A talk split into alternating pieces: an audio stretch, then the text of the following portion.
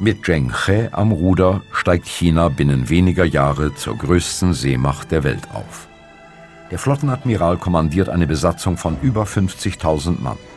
Er betreibt Handel und trägt den Glanz des chinesischen Reiches in die Welt hinaus.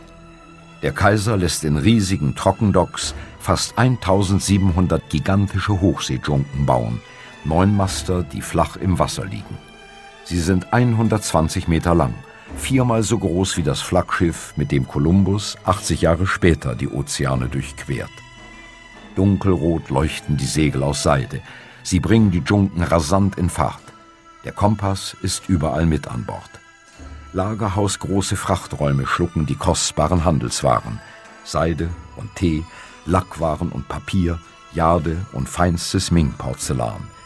Kostbarkeiten, die die Chinesen auf dem Indischen Ozean zwischen Indien, Arabien und der afrikanischen Ostküste eintauschen, gegen Muscheln, Kokosfasern, Teppiche und exotische Tiere.